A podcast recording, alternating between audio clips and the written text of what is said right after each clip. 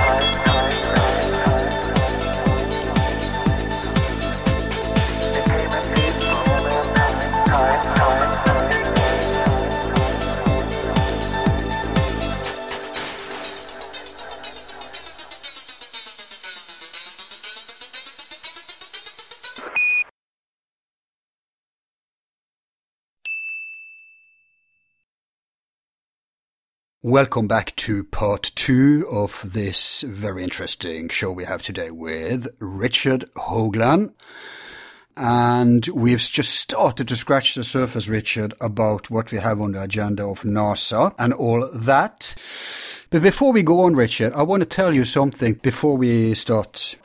Okay. Uh, I forgot to tell you also that, that when we talk about the antediluvian and uh, all traditions, they say that the fall uh, was the earth tilted and from resonating a pure note, it resonated a distorted note that affected the consciousness. That's uh, part of the story. Now, before Now, we go, when, when when you say part of the, which story? oh, no, I was mentioning old uh, oral traditions uh, in the mystery schools. Oh, oh, So, yeah. I think it's not only. I think it goes back to the war and when the one planet was destroyed in the solar system, which had been a kind of you know Kepler music of the spheres, Yeah, perfectly in exactly. resonance. music of the spheres. It, it, it went into dissonance, and what's interesting to me is that nobody has fixed it. Right. Why haven't they fixed it? Maybe we went under, you know, with it, became primitives. Or someone didn't want us to fix. All right. See. Keep them in a See? prison planet, yes. Exactly. Yes. Yes. Uh, and this isn't a big deal, but I think it's interesting to know this. Now, we have a lot of ancient oral tra- traditions and we have a lot of uh, uh, documents too that says one thing that I never got to match anything until I discovered you is, and, and this isn't even political correct, but they say that the black race basically originated on earth. They say everyone is human beings. Yes. everyone is the same. But they say that the origin to the black race because we're all mixed today but the origin to the black is from earth. They say the origin to the they say yellow uh, i bet that's racist. So let's say asians are from the planet mars.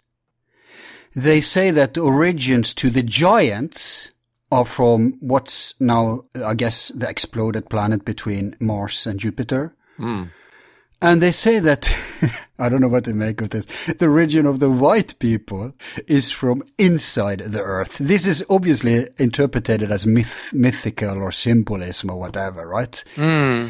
But it has an interesting parallel to what we're rediscovering now. Well, yeah, and also the antagonisms between the races, hmm. Which almost at some level appear to be genetically engineered, kind of like the Tower of Babel on steroids. Yeah. Hmm. And there appears to have been a remediation program to try to obviate that at the genetic level, which is what I think a lot of these so-called alien abductions really are the the real ones, not not the fake ones. Yeah, That's that's a whole that's a whole other program because it's like we've been cut off from our roots, from our heritage deliberately, and you know put some of this again tiptoeing between the minefields. that helps. That helps. So Okay. Now, uh, there's three big things I want to cover in this part. Uh, if you could elaborate a little on how we actually got to the moon. sure, If you could elaborate a little on the missing lunar footage, because all these things for newcomers, many claims are extraordinary, but if we substantiate it with these small facts, they realize, hey, these guys are rational, right?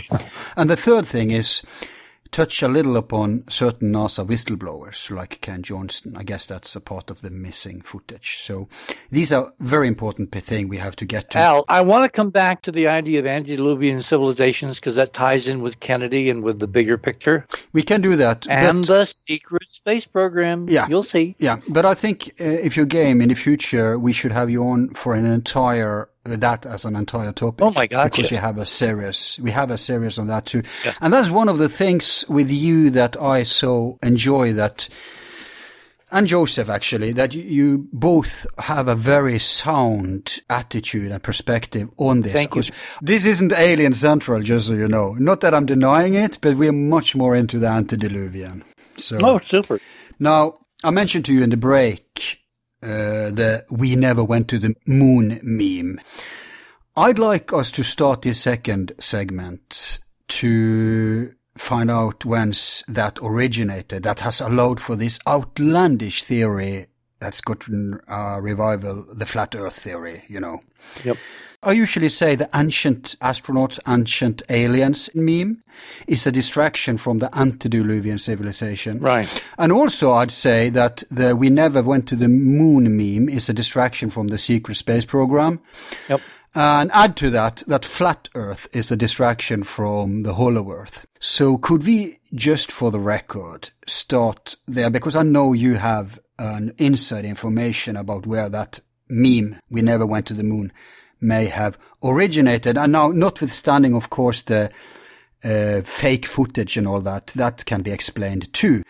But like I said to you, I think it's a distraction from the classified space program. And also, if if you could also debunk uh, with a couple of simple arguments the flat Earth theory. I hope this isn't too much on your plate. No, no, not at all, not at all. Um, okay, let me let me try to give some backstory here because it's really important. I, I want to go back to the Kennedy thing because Eisenhower created NASA in 1958. Kennedy was elected in 1960. He was elected in part on a touted missile gap, a uh, ballistic missile gap, you know, World War III kind of stuff with the Soviet Union. That's what got him elected, barely. And then when he was in office, suddenly the so-called missile gap kind of went away, you know. Since when has hyperbole, hyperbole ever been forbidden in, in political, you know, contests? It's mandatory. yeah. But what's interesting, and again, I'm I'm a data oriented kind of guy. I like evidence. I love evidence. You know, I love speculation. I will speculate as madly as anybody, I guess, but I like to anchor my speculation in real data, which a lot of people don't yet know is real data, and that's part of what you have to do is you have to show them, convince them that it's actual, real scientific information on which you're basing your far out speculation. Amen to that. So what, one of the things that happened is I was invited to a conference some years ago by Stephen Greer, and uh, you know Stephen Greer has a kind of a controversial reputation, I suppose, in some quarters. But I've known Stephen, you know, since he was a medical doctor in North Carolina, so I accepted and I showed up at his conference and I gave a presentation on the moon and all that. Mm-hmm. And after the conference, a guy comes up and approaches me and says, kind of quietly, um, I have some original spy satellite imagery on film from the original spy satellites that were exper- experimented with by the CIA and the Air Force back in the 1950s. Wow. Would would you be interested in having it? yeah, would you? like, is the Pope a Franciscan? Uh, yeah. so that night, we sit down at dinner at this conference, you know, a bunch of us, um, and we talk about how logistically I can get to Houston to pick up the film because that's where this guy was from. Mm. Unbeknownst to me, one of the people at the table, well, I actually knew he was an agent. I just didn't know he was an agent still working for them. This guy, without telling anybody, gets on an airplane, goes to Houston, picks up this film, and takes it home with him. In other words, he stole it. Wow. And at the table, we had we had arranged for another mode of transfer. I was going to send someone that I you know knew, a, a deputized guy, uh, who would pick it up for me, my representative, bring it back, give it to me for analysis. No, this this secret agent guy, who works for one of the alphabet agencies, who I've known for decades. Hmm. Uh, he came to me during the Reagan years um, he went all by himself, picked it up, and took it home. You mean home to himself? Home to himself, to his where he lives, and I'm not going to give names. I'm not going to give no, no, no. But to secure it or or, or to sabotage? Well, he claimed that this was something I should not have because it was classified. In fact, uh, the program is called Corona. It was a top secret CIA classified spy mission in the 50s and 60s and then Bill Clinton declassified the program in the 1990s and published and posted through the National Archives and in the Smithsonian and other places a whole bunch of images taken by the Corona satellite series. So technically, it was not classified anymore. What the douchebag. But, but, well, I think it's more complicated. I think it's much more complicated because remember, there's an official government, and then, then there's the unofficial layers of the government. You think he was trying to protect you then, or? Either to protect me from the bad guys who would come after me because I had something that I wasn't supposed to have. Mm-hmm. That's the most, because this person had been very faithful and reliable with data up until this point. I'd say these questions, uh, his intentions and what he's been telling you. You know, disinformation comes yeah, but, in half truths. Yeah, well, I'm I'm well aware of half truths, and I'm yeah. I know. There have been a couple of lies different at every level, right? Uh, yeah, yeah. In fact, mm-hmm. this person originated that phrase. Oh, that's him. Yes, that's him. Mm, I see. I I call him Deep Space. you know, like in Watergate, there was Deep Throat. Yeah, yeah, excellent. Well, this is my source, Deep Space. Okay, right, right. And he was very reliable up until he wasn't. Hmm. Now, what he did do is he gave me a couple of screen grabs from the film. He would literally put the film, you know, which was, I guess, uh, uh, 35 millimeter. It was big film because remember back in those days they had to take pictures on film, yeah. then deorbit the film canister, which was picked up by an airplane flying over the Pacific, snared on an on a kind of a trapeze in midair at 20, 30,000 feet, and then bring it inside, reel it inside the back of the plane. It was a cargo plane, so the back opened up. they'd reel this in like a, like on a fishing line, and then secure the capsule, land the plane at an Air Force base, then transport the capsule with the film to CIA headquarters at Langley, where it was developed. The whole idea was you're looking down on the Soviet Union to see where all their missiles are in the in the uh, wake of the Kennedy, you know, proclamation running up to the presidency that there was this huge missile gap.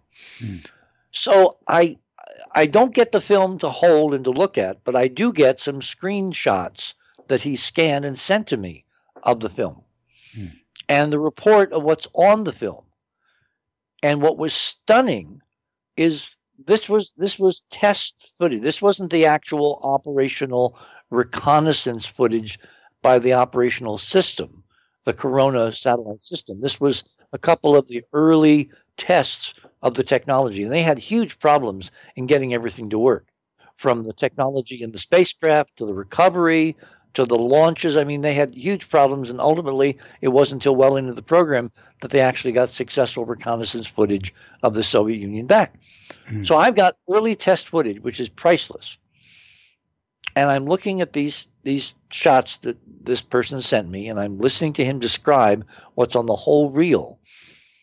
And what's stunning, and what stunned him, was the entire reel had not one image of a bridge or an air uh, air bomber or an air force base or a rocket silo in the Soviet Union. They were all pictures taken by the Corona satellite orbiting the Earth a couple hundred miles up of the moon. Hmm. Every single frame was shot of the moon. Hmm. Now think about this. This was this top secret, incredibly sophisticated, technologically almost impossible mission to find, you know, Russian bombers before they blew us to kingdom come. Mm. And yet during the test footage, they weren't looking down. I mean, wouldn't you Hmm. want to test your reconnaissance satellite looking down You'd think so, yeah. to see if you could see bombers and air force bases and all that? hmm they took every single frame of the moon. So I took this one scan and I blew it up and I looked at the edge and I realized what they were doing. They were looking for the ancient glass cities on the limb of the lighted moon. Hmm. The whole project, codenamed Corona. Think about it. what what Hmm. corona? Well, the sun's corona. When do you see the sun's corona? When the moon comes between the sun, blots out the sun, Exactly. and the faint light of the corona 93 million miles beyond can be seen like in the great 2017 eclipse we experienced a couple three weeks ago But you, from this, we, we have no choice other than infer that on the original tape that was stolen was something huge that just couldn't get out. Otherwise, why would he bother to give you anything at all? Well exactly. And see what i got was exactly what i was hoping i would get. In fact it was more than i was hoping i would get because i never i never thought project corona really was about looking at missile silos in the soviet union. I always thought it was the first of the secret space programs designed to look at structures on the moon because if you basically send a spacecraft with film into earth orbit the next step is you can send that same spacecraft with film on a lunar trajectory to loop around the moon, or if you got the fuel, to go into orbit around the moon, to hmm. photograph the structures on the moon close up, then deorbit, bring the film out of lunar orbit back to Earth, re enter the Earth's atmosphere, pick up the film, develop it, et cetera, et cetera, et cetera. Hmm. Back during the 1957 hoo ha over Sputnik, there was a brilliant engineer at JPL, the Jet Propulsion Laboratory, now an adjunct NASA center connected through Caltech. It's not really a NASA center, so you can't get FOI information because it's a private. They were independent in the beginning. It they always have been independent. Okay. They were just had a contract with NASA. Right. Technically, you can't get FOI information on anybody working for JPL because they don't work for NASA. They work for a private contractor called the California Institute of Technology. Right. We tried to get Malin's contract, the principal investigator. But but is it a private uh, corporation or No, public? no, no, no, no, no. It's it's part of Caltech. Okay. You know, it's but it, it's its legal structure is through the university. It's not like a separate think tank. Mm. and it's under contract with the university to NASA, but it's not really a NASA center, except it's the headquarters for all robotic solar system exploration going back to the Ranger program in the 1960s. And of course, it's the it's the cradle of the infamous Jack Parsons, Yes, yes, of course. His playground. Yeah. that's right. So it had its origins. But back to the meme of we never went to the moon. Let me let me build up to this, okay? okay. So I found that the first operational flight that got us this film occurred under Jack Kennedy's administration. hmm So Jack Kennedy got to look at this film, Hmm. not at bombers in the Soviet Union, but at ancient glass structures on the moon. Right. You understand what this did to him? Yeah. This explains a lot. The Apollo project was an entire ensemble to cover our going to the moon, not to pick up rocks, not to plant a flag, but to find out firsthand who the hell had built these awesome, incredible, super advanced ancient structures on the moon, photographed by Project Corona spy satellites in the late 50s, early 60s. And for people who haven't uh, is are not that familiar with your research on this, let's let me just rush to add that when you mention glass and they're starting to laugh, just tell us what glass does on the moon. Well, glass is, if you create something out of glass in a vacuum compared to on Earth, it becomes so much stronger because it doesn't have uh, water in it, water Mhm. inclusions, which weaken glass, make it brittle, and all that. It can become at least as strong, if not much stronger, than steel. Mm. Plus, glass is so easy to manufacture on the moon because most of the moon's surface is silicon and oxygen, silicon dioxide. So you make basically anything you want out of glass. Now, Mm. there's a bunch of people that were recommending to NASA back in the 60s that when we built our first moon bases, when NASA built its first moon bases, that it would build them out of glass because that would be a very strong, stable substance. It would uh, help prevent radiation. It would guard against heat. If you dope it with certain metals, you can create filters that filter out the ultraviolet.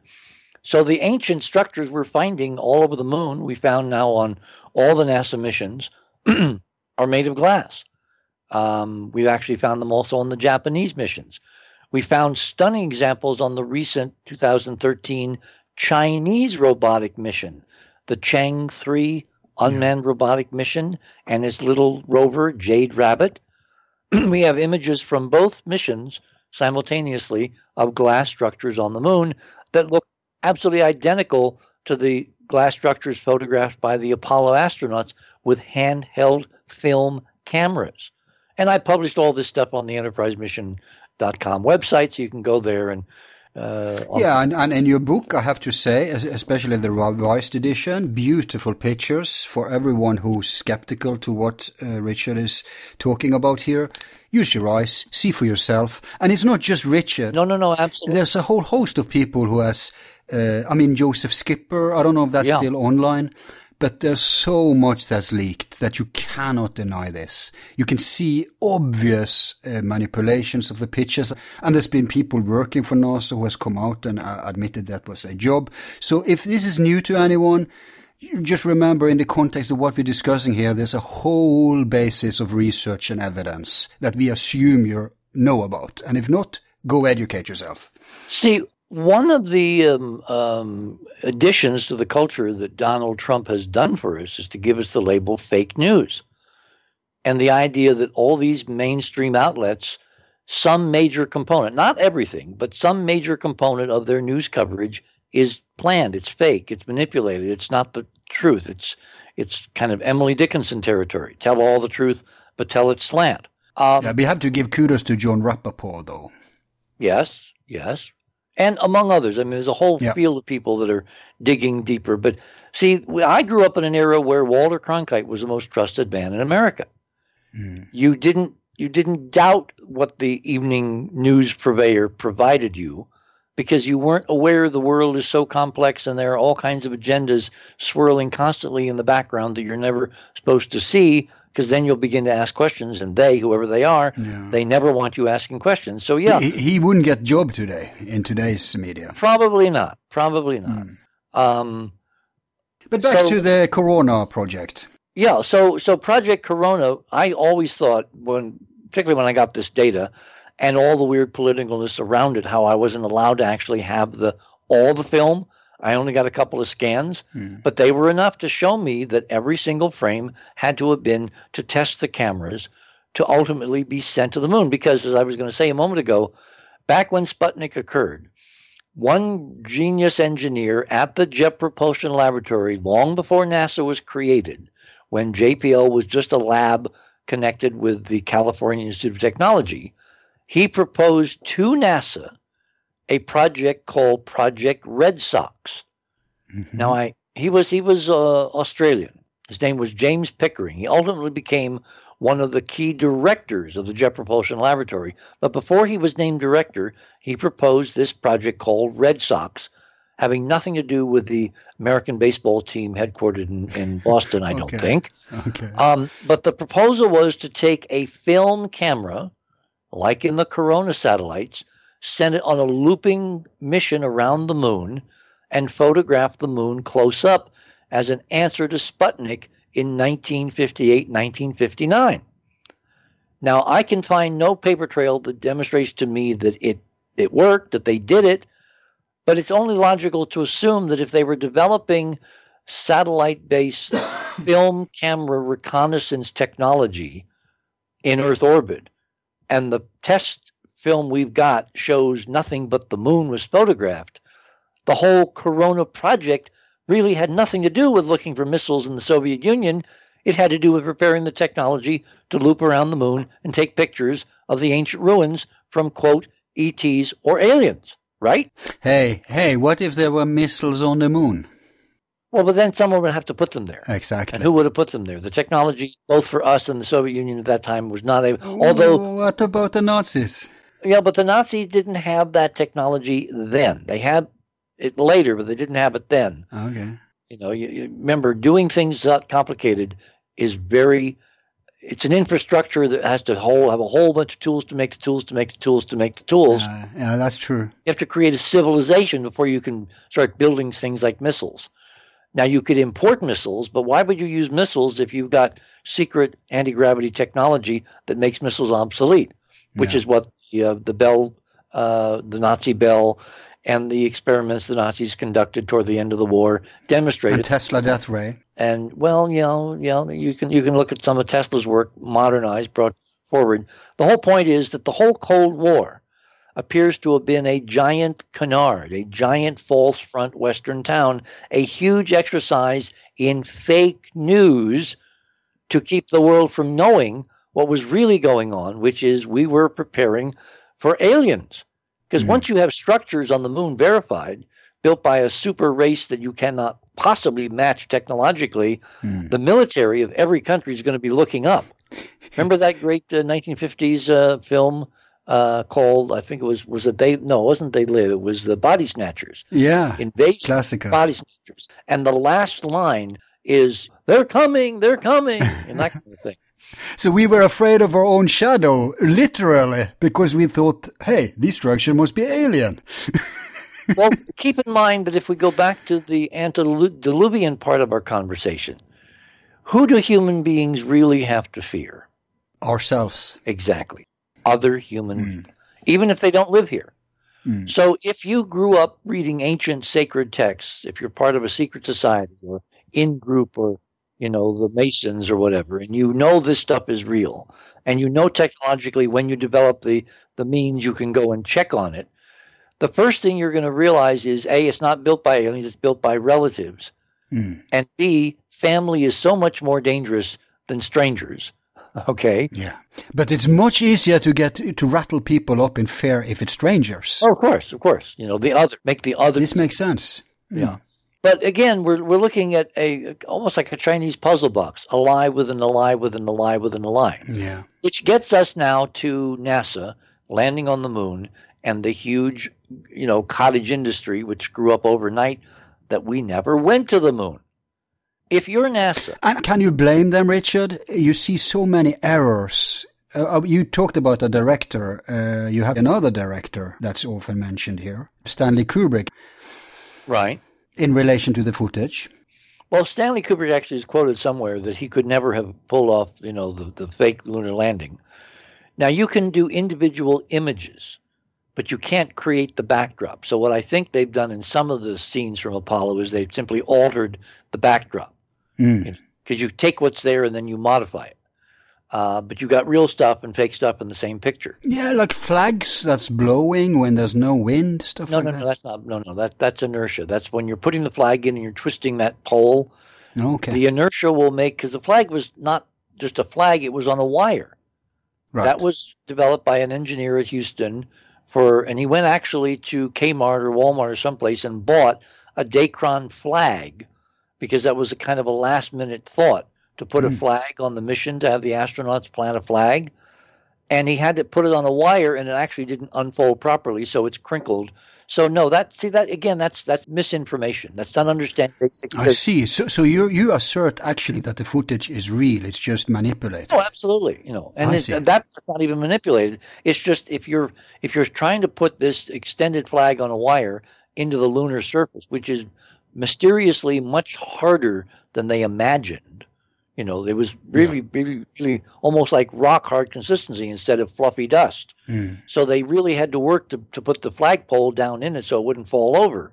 Mm. And when they left the lunar uh, landscape on the uh, ascent stage of the lunar module, you can see in some of the film that the flag is whipping around in the exhaust thrust from the rockets, and then a couple of them actually do fall over. So we got some. It's so good. It's so good that you tell us this. In fact, we, we ought to have just a show debunking every of these claims because it can be explained by science, can't it? And manipulation. Well, the thing that debunked the whole thing for me is that I am a reporter. I am working for CBS News. I'm working for the special events division of CBS News. I'm working for Walter Cronkite. I'm out at JPL the the the summer of of uh, you know Apollo, hmm July, and we're at the North American Rockwell Corporation. I built a huge walk-through solar system so that our correspondents could actually talk about the future of the space effort after after Apollo, after the moon. Mhm. And we had some guests, very famous guests, walking through that um, that you know walk through solar system. But after the guys left the moon, the New York called us up and said, "Okay, we want you to move up the street from Downey, California, a few miles up the freeway to JPL." Because NASA had arranged to have two flybys of Mars, Mariner 6 and Mariner 7, that same week, later in the week, dictated by celestial mechanics. So we picked up everything, packed up everything. We moved up the freeway up to uh, the shadow of the San Gabriel Mountains there at JPL uh, in Pasadena. And uh, when I walked in the press room, you know, everybody who's anybody in, in the mainstream press in those days was covering you know space launches. New York Times, Wall Street Journal, Washington Post. Yeah, it was the, it was the big event, obviously. Oh, Yeah. yeah. And we had hundreds of, of correspondents from other countries Yeah. like Japan and Italy and England. Yeah, big- and we, we had our Norwegian uh, Walter Cronkite uh, too present. well, everybody had a Walter Cronkite. Yeah, yeah. Um, I, I forget who the guy at the BBC was. I actually met him. Howard Dimbleby, I think, was his name. Mm, Very proper British gentleman. yeah. Anyway, so space was huge. Yep. So we, we, along with a whole bunch of other people, we transferred our attention from Apollo. The astronauts are safely on their way home, and we went to JPL to cover the, the, the robotic mission, Mariner. I think it was Mariner Six, that was supposed to fly by Mars later that week. Walked in the press room at JPL, set up. You know, we all had little desks and assigned places in the in the auditorium so we could ask questions during press conferences and all that. And suddenly I saw this guy walking around the press room, stopping at every one of the major mainstream, both domestic and international correspondents with their reporters, their television setups, and all this, handing out little packets of something. Mhm. So naturally, I wandered over and I'm standing, you know, along with a kind of a covey of all these journalists.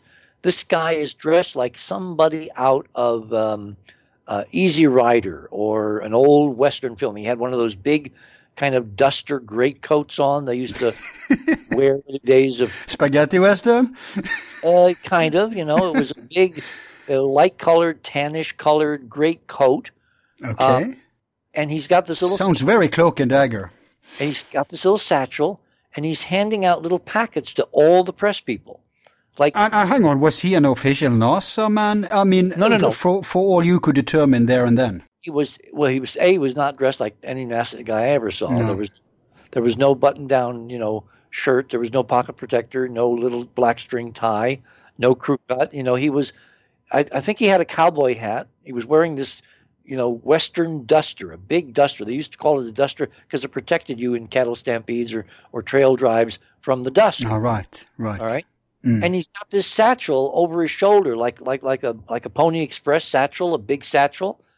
and he's got these little things, and he's handing one to every reporter. So I get one, Mhm. and it turned out to be a mimeographed sheet with an American flag printed on aluminized mylar. Mylar is a space age material that DuPont originally developed to wrap bread in until they found that housewives would starve because they could never open the bread wrappers. And then the uh, the Mylar balloon of the of the Echo balloon series, and it became a a a, a, a, um, a vacuum plated insulation material on all kinds of spacecraft. Hmm. All the gold stuff you see on the lunar module that's Mylar with gold sprayed on it in, a, in the vacuum. So he hands out this very space age thing. He looks like somebody out of the 18th century, you know, great Western tradition.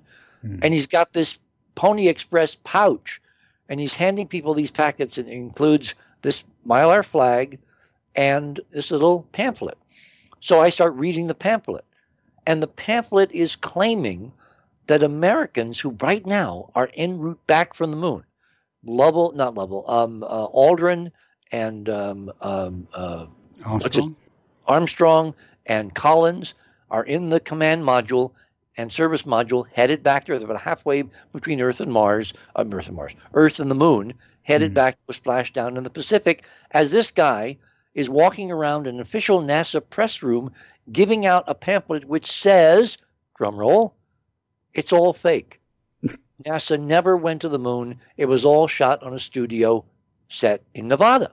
Wow. And he's be- I described this in my own. This is live. The- As it's happening, he's doing this. Yes, yes. To everyone, to the top echelon of media. all the top mainstream press all over the world that are focused on the next NASA mission Incredible. and are still covering, of course, the the the Apollo mission because the astronauts are not home safely yet. And if I was a random person, I couldn't just go in there, could I? If I was not connected to anything? No, no, no. In fact, they, these guys, these press guys, the NASA press office, they tried to keep Robert Heinlein out during the Viking mission one night. right. Their security was so tight they wouldn't let Heinlein in, who'd written about missions to Mars and all that. Until, Yeah. of course, some of us all stood up in the press room and said, "Are you guys nuts?"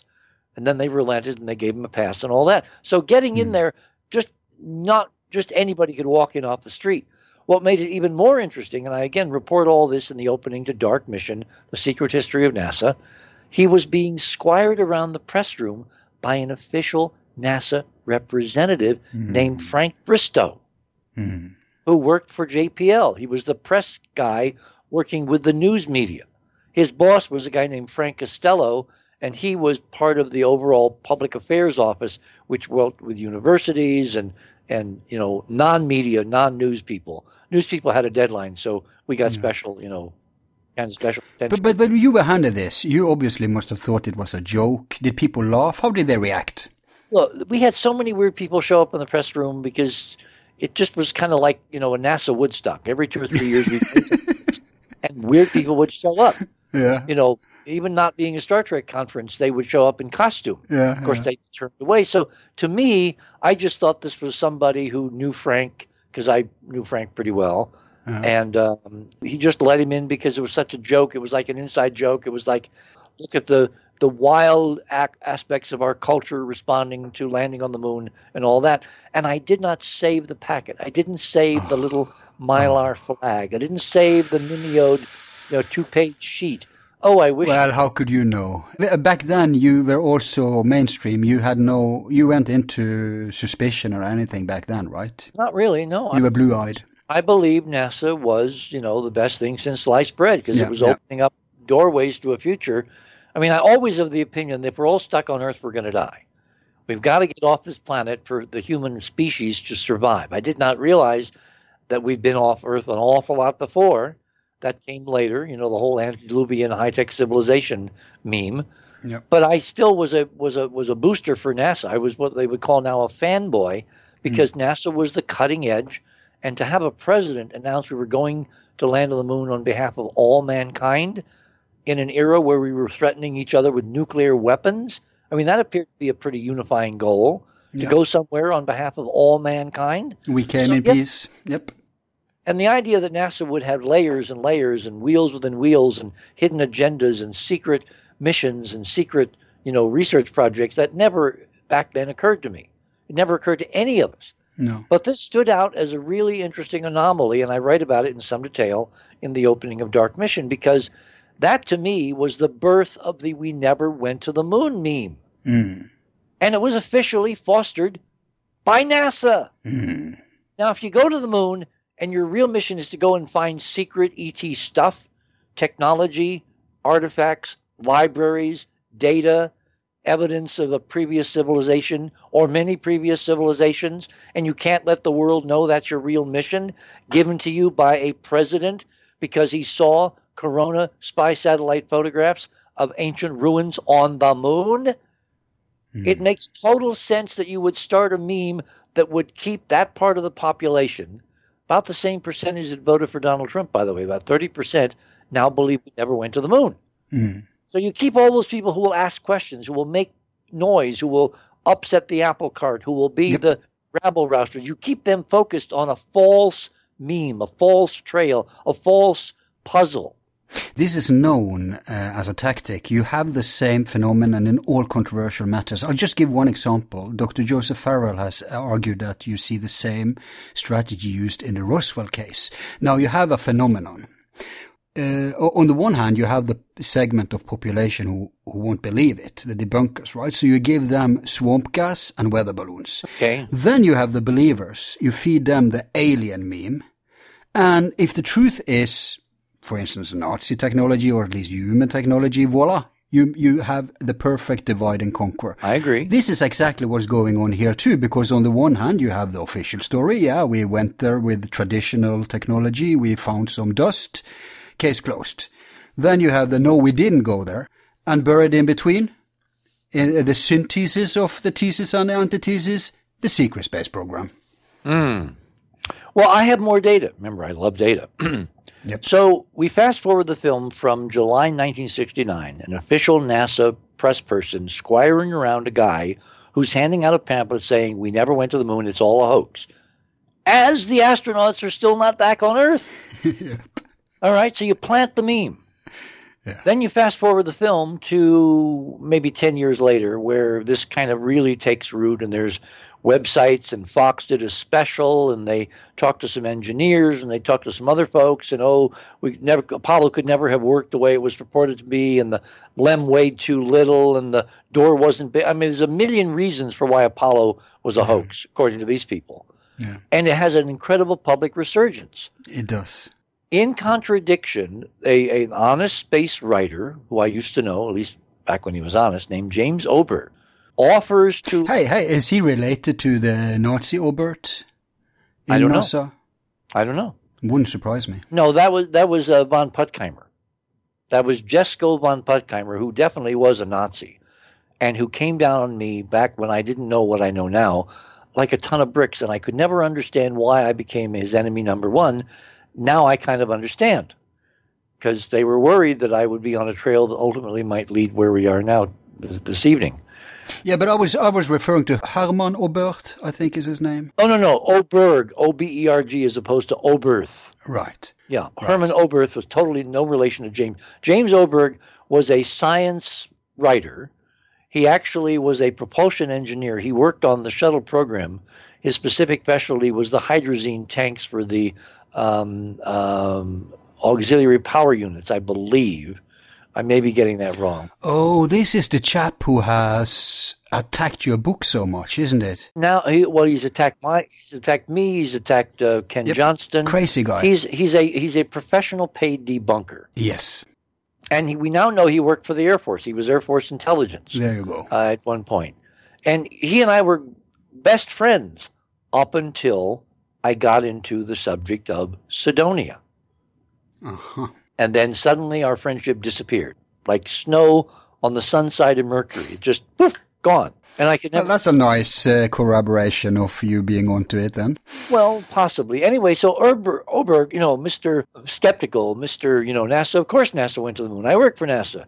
He offers to write for NASA a book, totally taking on the moon hoax crowd and debunking all their, pun intended, lunatic ideas yeah. based on the Apollo record of how we didn't go. Okay. and and for for like you know the, the blink of an eye he actually has a nasa contract like i had a nasa contract to do a book out of goddard years ago he has a nasa contract to do this book until one morning he doesn't nasa pulls all his funding and he suddenly is an author with an idea with no publisher hmm. so why did NASA suddenly withdraw their support from James Oberg, who was going to write a book proving that NASA went to the moon? Ah, I get it. They don't want it. Answer: Because if he started digging around as a guy with all his contacts and as a journalist with Yeah. umpteen aerospace connections, he would find out, oh my God, it was a cover story. Not only did they go, but oh my God, look what they really found. Yeah, that, that, plus, if he really manages to convince people, then we won't have this distraction out there that NASA needs. Exactly. Yeah. Then people will start focusing on, well, if NASA did go to the moon, what did they really find? Hmm. And of course, what they really found is all the stuff I've been publishing for the last 30 years. Now, fast forward the film again. I, I keep coming back to film because I really like film. It's so permanent. Fine. Electronics can be tampered with, but if you can save your film, uh, you've got a, a record that will stand the test of history. So we fast forward the film to the great eclipse of, nine, of 2017. Now, thousands, literally, Al, thousands upon thousands of amateur photographers who journeyed all from all over the United States and actually from other parts of the world to see this two and a half minute eclipse that went from Oregon all the way to South Carolina the other day. Mm-hmm. They have all photographed in their records the shining cities on the moon. They have done what Project Corona tried to do with primitive film technology decades and decades ago, but now they've got CCD cameras. See, the main problem in photographing a lunar eclipse is the incredible light range of the from the edge of the moon out to the corona. When hmm. when the, when the when the last bit of the photosphere is hidden by the moon during the eclipse, the light falls by a factor of about 10,000 to 1 Right. and the moon is covering the inner corona so the, the the radiance of light from the edge of the moon out to where the corona disappears to the eye that's a range of about a million to one. So you have incredible light ranges that the human eye adapts to. We have incredibly well you know designed optics uh, through evolution or whatever. We can encompass this in this awe-inspiring visual treat. But up until recently, the, the film technology, the camera technology, was just not there to capture it. Like if you look at any old photographs of a, of a total solar eclipse, you've got the black moon surrounded by this brilliant, glowing haze of light fading away to the sky with a few details like maybe helmet streamers, things that stick up further and you know it's not it's not a circle it's kind of like an uneven splotchy circle Mm. but when you see a proper 21st century CCD technology camera, charge coupled device camera, where the electronics can handle a million to one in each pixel, and you have computer programs that can basically adjust the brightness from the edge of the moon out to the edge of the corona seen through the atmosphere, you get stunning, staggering detail Yeah. in the corona, in the prominences, at the edge of the moon, and glowing all. Hey, hey, did he use this footage in, in that f- documentary that came out a few years ago? What's it called again? The Living Moon or something like that? This, uh, I think it's Mexican, this director who made this beautiful, he just took footage, cleaned it up and, You mean Jose Arguelles? what, what's the name of the documentary then? Um, I uh, something about the moon. Uh, I know Jose. Yeah. Yeah, I Uh, think it's him. Yes. yeah, I think it's, uh, Uh, yeah, Escamilos or something. Yes, yes. Oh, oh I'm sorry. Jose Arguelles was my friend who did the Mayan calendar. It's uh, Escamilla's is the is the uh, videographer you're talking about. Yes. Uh, I don't know whether he's captured this because his documentary was shot maybe ten years ago. This latest, beautiful, stunning images. Yeah.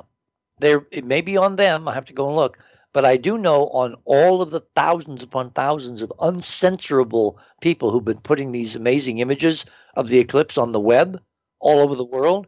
hmm you can see the shining cities that Kennedy saw on that early corona spy satellite imagery. You can see them now on anybody's decent CCD image with a Nikon or a even even a smartphone. You can take pictures of the moon with a telescope that show you the cities. They're that little glowing band circling the very edge of the moon during an eclipse. For decades and decades, hundreds of years, people have thought that was the inner corona. No, it's not. It's the glass structures on the moon Right. shining with the light of the sun behind it, because that's the way this glass works. And I can actually, uh, I'm going to do another uh, documentary. We're doing two videos now. One about to be published on the preview of the of the Mars book, Hidden Mars: A War in Heaven. Mhm. There'll be a there'll be about a two hour video that we're going to come out with in the next couple of weeks Nice. showing showcasing some of the best data from that book. I'm then going to do another video, PowerPoint, you know, with on the on the eclipse, showing the structures on the moon that thousands upon thousands of people have documented from the Earth that answers so many mysteries about eclipses, Mm. like how do shadow bands form? Mm. Do you know anything about shadow bands? Hey, where where can people find these movies when they're out? That you're gonna. They'll be able to find them. They'll be able to find them on our website, Enterprise Mission. They'll be able to find them on the other side of midnight, which is our radio show, global on shortwave and the internet and AM and FM and all that. They'll also be able to find them on major outlets like Amazon Prime and Google and YouTube. If Google and YouTube, Okay. Because if you keep to your timetable, it will be out w- when this show is out, so they can go now Yeah. as they hear this Yeah. and check it out. Hey, is the very weird, huge Aristarchus crater a part of this? Yes, yeah. That explains It- a lot. it- It well, it's made of glass. You can actually see glass structure. Yeah. And the reason and it's it- always lighting. It's always lighting up. It's always lit, and during the Apollo missions, I forget which missions. I think it may have been Apollo 11.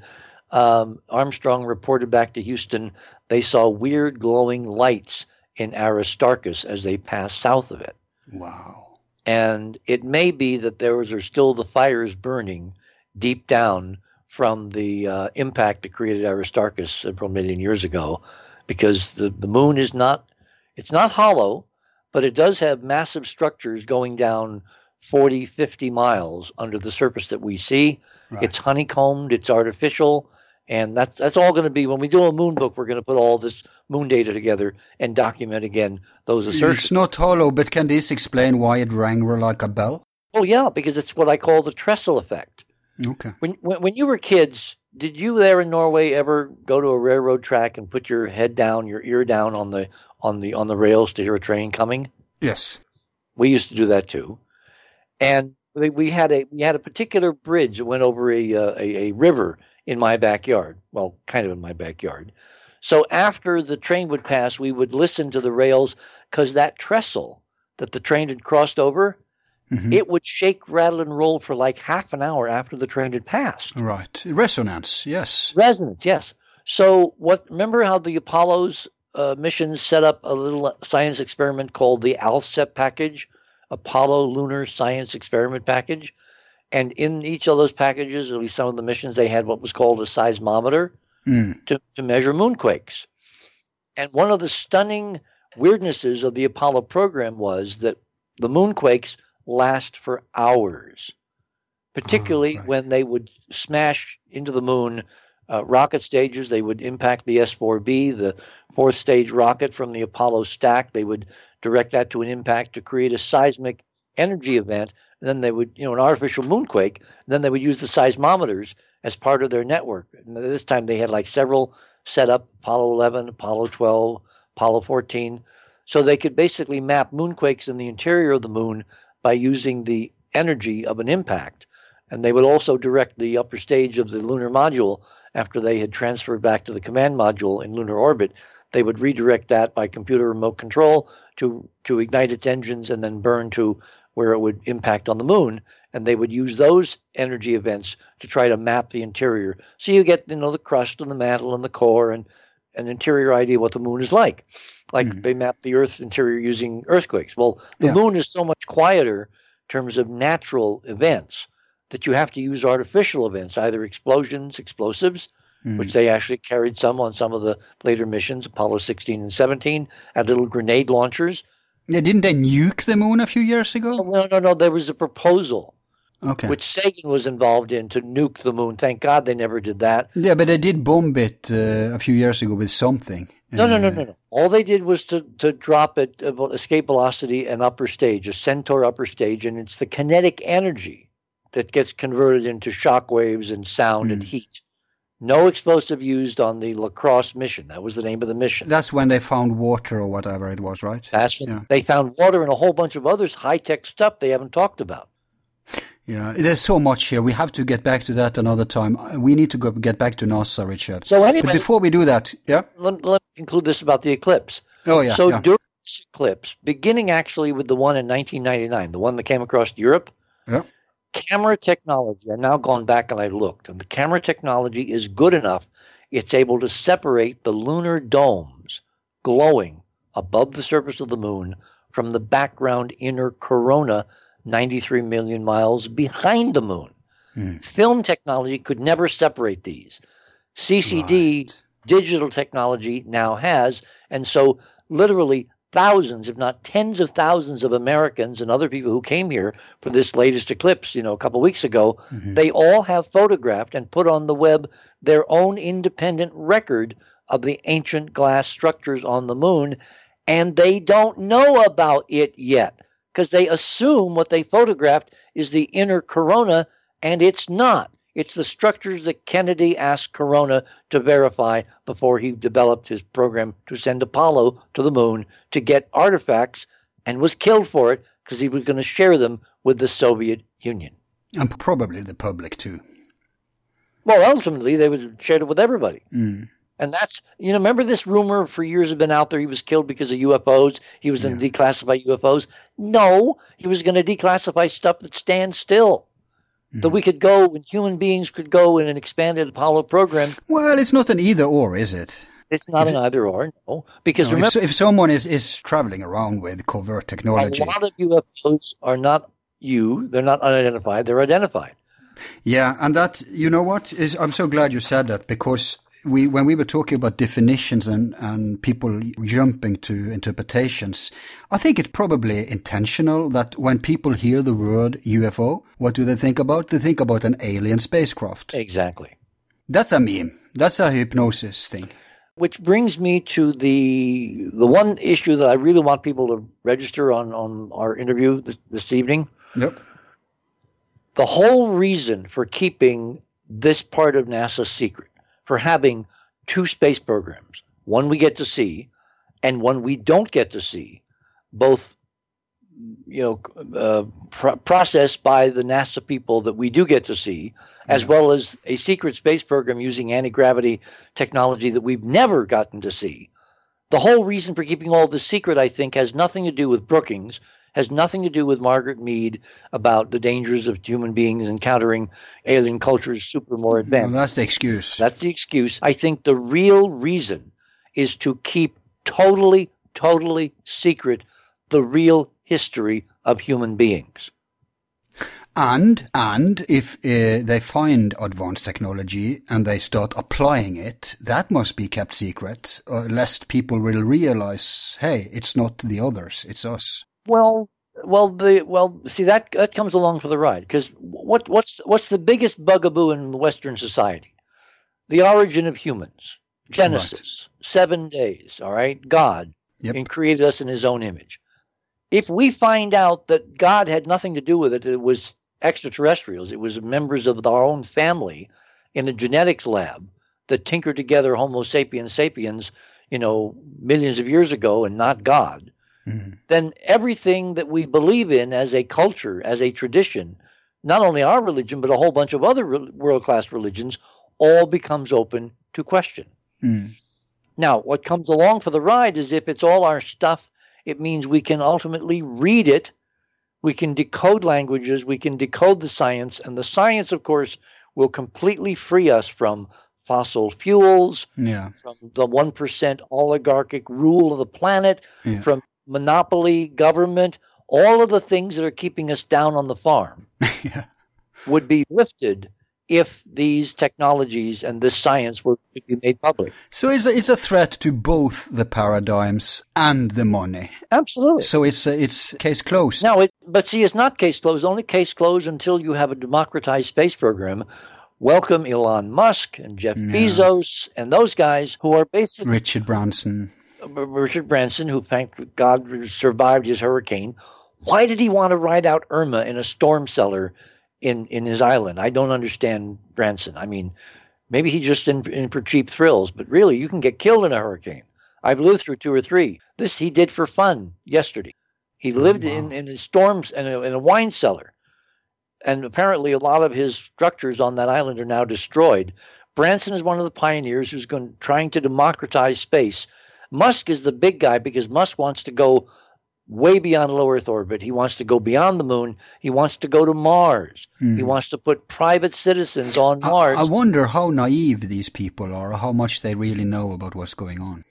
I have a feeling. I mean, they need they, uh, probably they must have some personal uh, intelligence. or, Al, they are part of a secret society, which is thousands of years in the making, called the Shemsu Hor, descendant from ancient Egypt, whose mission, whose mandate is to recreate the first time when we hmm. were a multi planet species. Back to the golden age. Yes.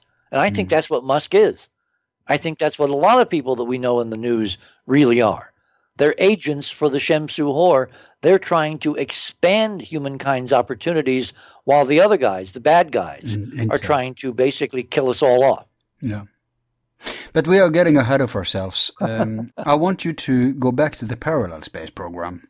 Okay. and uh, the fake space race you've mentioned, but we, we, we can't get away from something that's even before this, namely the Operation Paperclip, the rockets fired into Mexico, mm. NASA being compromised, and and what I perceive, and probably you too, if you haven't changed your mind, the covert battle between the Masons and the Nazis. Let me just say first that the only thing I take issue with in your whole book, I beg to differ on one small point, and that is the magicians. Okay. I concede that you could, you know, define some people as it, but as I see it, there's, they are much too few. It's just a handful. Plus, at the end of the day, you can argue that the magicians are an extension, a fringe of the Masons. They're on the same team, I think.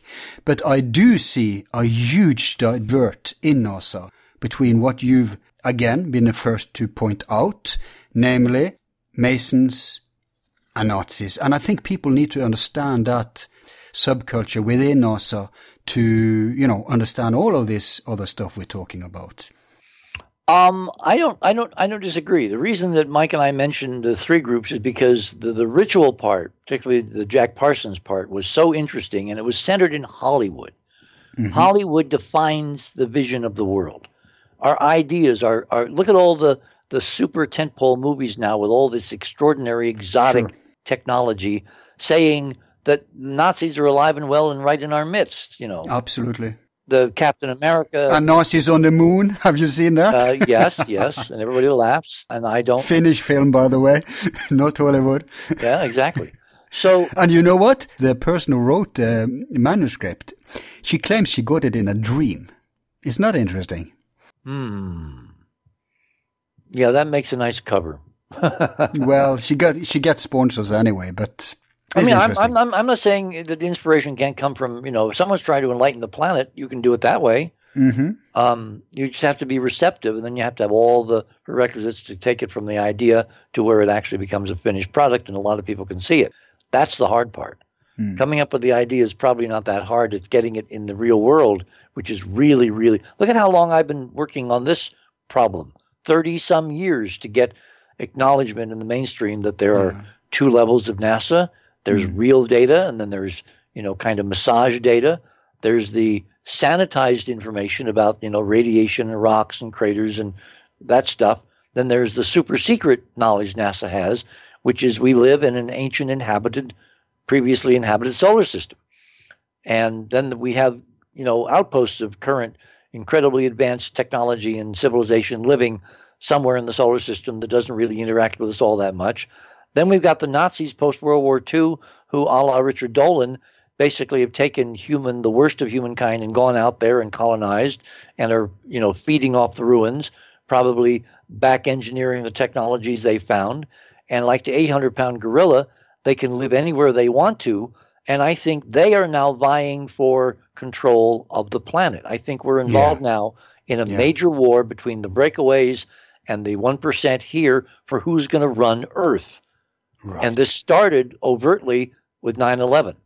If you look at Joseph's work and my work, the technology that brought down those buildings was not, you know, nukes. It wasn't C4. It wasn't anything conventional. It was incredibly torsion field technology, which, in the word of Dr. Judy Wood, can dustify buildings. Mm. Yeah, thanks to you, you brought Judy Wood to our attention too, actually. But uh, do you, so in your hypothesis, the Nazi faction is still alive and well, Oh, yeah. or their descendants? Oh, no, no, no, no, no, no. Well, this is their this is their descendants, unless they actually Hmm. conquered, you know, the gene, and who knows what their research could have led led to. Can you imagine a Martin Bormann, you know, two hundred or three hundred? Oh my God. Yeah, You know, in many ways, I, I think I would prefer Hitler to Martin Bormann, although it's, of course, uh, what you say between a rock and a hard place, but Yep. See, I have a feeling that that whole philosophy, and Joseph and I have interesting arguments when Yep. we actually talked about this. He does not seem to look at that period in German history uh, in the way I do. I look at that period from before the war through the war as the most incredibly fertile, innovative, scientific period in human modern history. Like, look at how many weapons, look at how many technologies, look at how many sciences the Germans pioneered and did absolutely breakthrough work in, all crammed into a space of 10 or 20 years. I have a feeling. And we've uh, we had uh, we've had uh, ten programs about this. We've really explored the Nazi faction, and we've substantiated that they had, with not just Joseph, lots of researchers. Okay. They had unlimited money. They had uh, uh, the best network uh, you could get at the time. They had the best brains, and they had, of course, the advanced technology surviving. And they had a genius uh, orchestrating this all, namely Martin Bormann. And I think that if you look, if you read Dark Mission and you see what you ri- write about the Nazi faction in NASA, you see that they are reporting to someone. Now, most people think, oh yeah, they all uh, survived, but it was like disparate and chaos. No, it seems like an orchestrated, synchronized thing. Uh, stay behind, uh, you know, in NATO, they had that. They had uh, the CIA. Uh, they had uh, the Bormann billions. It has to be that they were all reporting to Bormann. Now, one of the things we're trying to track up and, and determine is to what degree did an autonomic enclave of Nazis have their own little space program and who's really who influenced who that i guess we could come eh, discuss today because Yeah, I, sure. I want us to discuss the nazis and all that so that's a big question too and if if the nazis have some kind of autonomic either within our western structure or their own totally separate structure then the abductions and the genetic manipulations makes a lot of sense. Yes, under the cover of aliens, convenient cover of aliens. exactly. Well, I'm, I'm, I'm just looking at the whole Nazi era as uh, imagine, you know, and again, these are the parts where Joseph and I kind of had disagreement. Because I have a feeling the Nazis had off world help. i see. I think if, if, if humanity is much, much older and much more diverse than we've been allowed to know, and that we've lived in this section of the galaxy as Homo whatever for millions and millions of years, you can imagine that one faction of that vast, sprawling, multicultural human experience across a Milky Way galaxy that one faction would love to play God with local, you know, behind the, the barn cousins and would feed technology to a faction that would take over those cousins in a way of basically making a controlled experiment. Mm. I think the Nazis had help from people who are as bad as they are, and they took their imprint from those extraterrestrial humans, not aliens, humans, cousins who don't live here and have not lived here for a very long time. Now, some of the places they might live, if you look back at ancient Egyptian history, they might have lived at Sirius. The whole mm-hmm. Sirius star system, the whole idea of ETs in human form from Sirius mm. is not is not a stranger to people who read up on this stuff. Um, the connection culturally with the ancient Egyptians, Isis, Osiris, Horus, all that coming by way of Sirius. So if if you look at our nearby galactic neighborhood and you imagine that that there may have been after the Great War a diaspora, mm. you know, hmm. if the solar system is no longer habitable, which it wasn't for quite a while, mm. where would you go if you had starflight capability? Where would you go if you had torsion field technology that could literally take you to Alpha Centauri in a couple of hours? You yeah. would leave this solar system, you'd go somewhere else. We now know there's something like 40 billion Earth like planets in the Milky Way alone, based on the Kepler data and the NASA data they published on habitable star systems and other Earths and all that. That, that curve is coming up interestingly. It's public, it's not hidden. But of course, the, the, the, the propaganda is, oh, we can never get there and they can never get here. If you remove that impediment, if star travel is as easy as, you know, Stargate SG1, you walk into a device and bingo, you're there which is not beyond the laws of torsion field physics, then everything we think we know about the galaxy and big distances and all that and God's so called quarantine regulations, you throw out the window. So, yeah. would it behoove some faction of the Earth survivors who fled after the Great War, who then come back? Again, why does family care? Because family is family. Mm. Some faction of them want to structure Earth now in their own image. God in their image, but they're not God. As above, so below. Yeah. Yeah. So this soap opera is is is unimaginable for most people. Of course, it sounds like madness to them, but if you follow the data, uh, this is uh, what we call expert guess. It is a justified speculation. Yeah. There are some things we just can't know, but if we go back to Earth, I think there's some things we can know. For instance, do we need a separate Nazi culture? Because if you study NASA and CIA, and, and even through your, your work, it seems to me that the Nazi faction actually, you could read into it that they have taken over. Well, yeah, I mean that's that's my thesis in Dark Mission that after the war. Yeah, exactly. But then you have then it's not an external quote unquote enemy. Then it's then they went into our system, our structure, and more or less hijacked it. Yeah. Together with the Wall Street fascists, Dulles and those. I agree. Okay. But but now we have we have revolutionaries inside NASA. Have you been following any of the work, Al, on the M drive? No, not. Oh not, my no. gosh.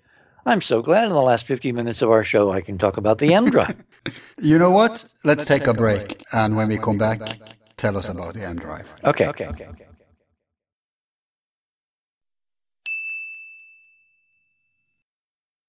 All of our files are free and will remain free. If you like the show, you can show support by donating $1 to help with expenses. Just use the PayPal link on our website, YouTube channel, or Facebook page. Thanks.